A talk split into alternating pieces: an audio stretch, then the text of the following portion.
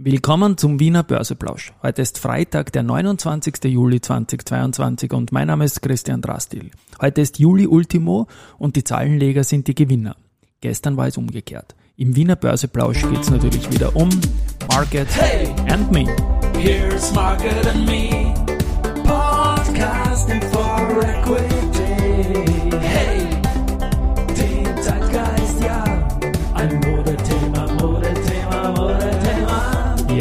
Börse als Modethema und die Juli-Folgen des Wiener Börseplausch sind präsentiert von Wiener Berger und Bank 99. Wie gesagt, heute ist der letzte Handelstag im Juli, also der Juli Ultimo. Und ich schaue mal auf die Situation vor dem Tag, bevor ich mit dem Tag heute beginne.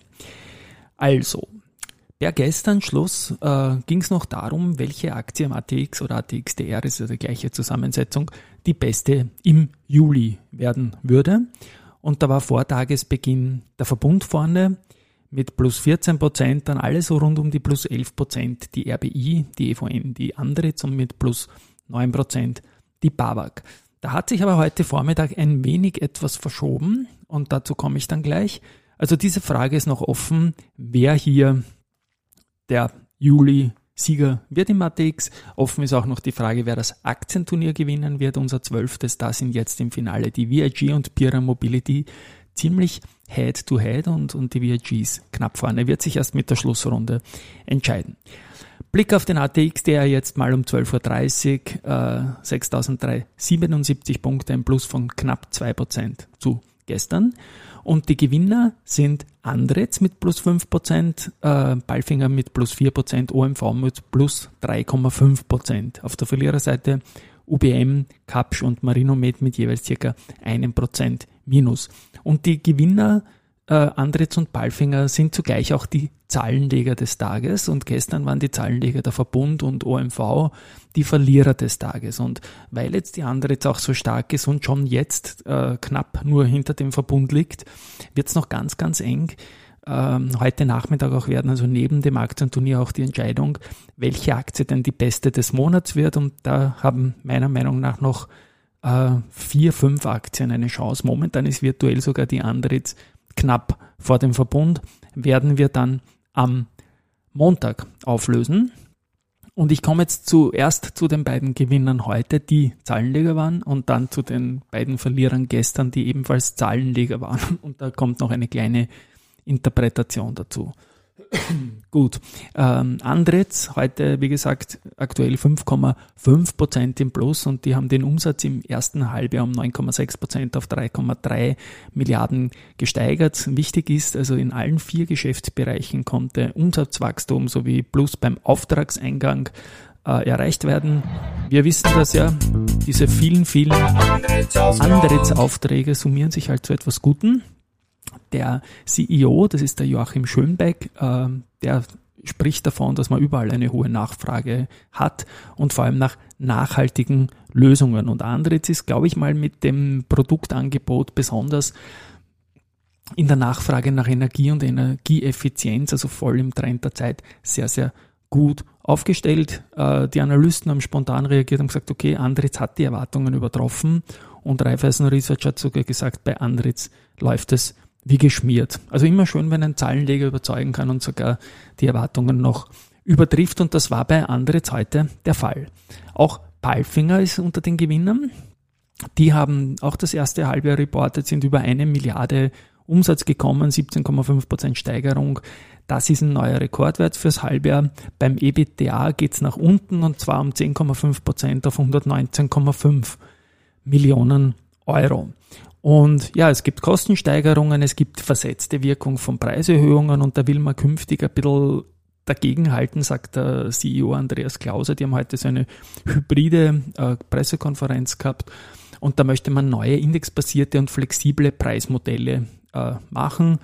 Und die gibt's zum Teil schon und die Kunden akzeptieren das auch und da kann man schneller auf steigende Kosten reagieren, aber auch auf fallende Kosten und ich glaube, das ist ein super Deal in der Wertschöpfungskette zwischen Anbieter und Kunden. Und auch da hat Raiffeisen Research gesagt, okay, Balfinger, das war ein besser als erwartetes zweites Quartal. Und man glaubt halt für die, äh, für die zweite Jahreshälfte, dass die zunehmenden Effekte aus den Preiserhöhungen jetzt kommen können. Ich möchte noch mal kurz darauf eingehen, auf die Verlierer gestern, OMV und Verbund. Da, sie waren ja die Verlierer an der Börse. Also die, die, die Zahlen waren ja gar nicht so gut wie erwartet. Es ist auch ein politisches Ding reingekommen, dann zu dem ich gleich komme. Und trotzdem hat es natürlich aufgrund der absoluten Zahlen die zu erwartenden Reflexe gegeben. Die SPÖ hat gemeint, dass die Rekordgewinne von OMV und Verbund einfach ungerecht sind und dass es eine Umverteilung der Krisenkosten braucht und man fordert eine Abschöpfung der nicht gerechtfertigten Übergewinne von Energiekonzernen. Das kommt von der SPÖ und von der FPÖ kommt dieses Unwort Krisengewinnler mit L. Ja, das ist also so. Es ist äh, immer das Speech Richtung, Richtung Kapitalmarkt ein bisschen nicht gut wollend, sage ich mal so. Und so etwas war bei mir auch der Grund, warum ich jetzt nicht mehr für, für Lifestyle-Magazine oder andere Magazine schreibe, weil immer die Bitte war, kannst du nicht über Krisengewinnler schreiben, kannst du nicht irgendwelche Skandale aufdecken oder sonst irgendetwas. Nein, kann ich vielleicht, aber will ich nicht. Das ist einfach immer dieser, dieser Zugang zur Börse, wo man sich an, an, an Skandale aus vergangenen Jahren immer gerne erinnert und, und, und nie in die Zukunft schaut und einfach politisches Kleingeld machen will. Und da bin ich einfach nicht dabei. Ich spiele jetzt nochmal was ein, diese Übergewinne, Abschöpfung und Krisengewinnler.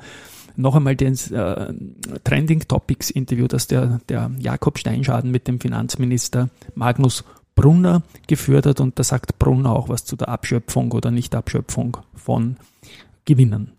Äh, wie stehen Sie zu dem Thema? Ja, ich habe da eher einen, einen liberaleren Zugang, ehrlich gesagt, und halte von direkten äh, Markteingriffen mit äh, Besteuerungen, äh, sogenannten Windfall Profit Taxes, wie es so schön heißt, äh, nicht sehr viel, bin ich eher zurückhaltend. Was wir schon gemacht haben, äh, ist in Absprache mit dem Verbund, beziehungsweise der Verbund ist hier einen, einen Schritt weitergegangen.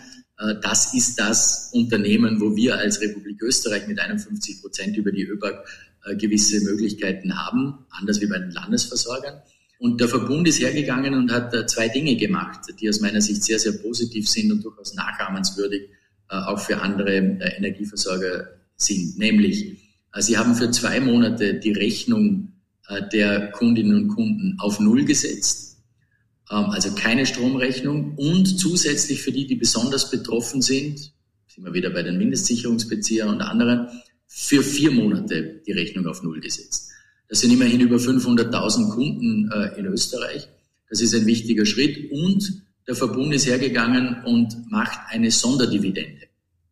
Äh, das ist aus meiner Sicht einfach der marktwirtschaftlichere Weg, äh, den wir hier gegangen sind ähm, anders wie eben eine Strafsteuer oder Windfall Profit Tax oder wie auch immer. Jetzt kann man natürlich So viel der Finanzminister Magnus Brunner im Trending Topics Interview, das ich nochmal verlinken werde dann in den Shownotes. Also es geht so und so und der Verbund spielt jetzt noch eine Rolle, ob es die beste Aktie im Juli wird oder ob doch noch die Andritz oder wer anderer da vorbeiziehen wird.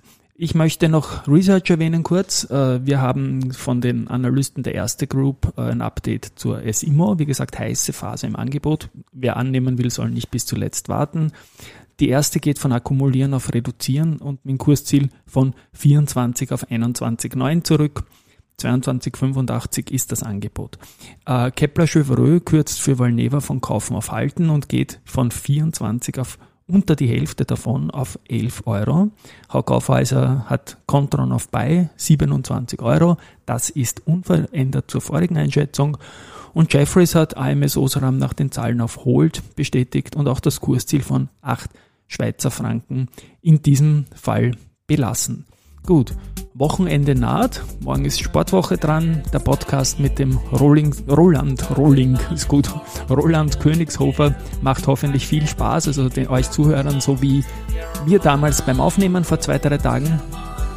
Und nächste Woche geht es wieder ganz normal weiter. Montag mit einem Börse People Podcast. Und ich habe auch nebenbei schon langsam ein TV-Projekt am Start. Dazu mehr in den nächsten Tagen und Folgen. Ich wünsche einen schönen Nachmittag und bin gespannt, wie die ganzen Juli-Wertungen ausgehen. Bleibt gesund und schönes Wochenende.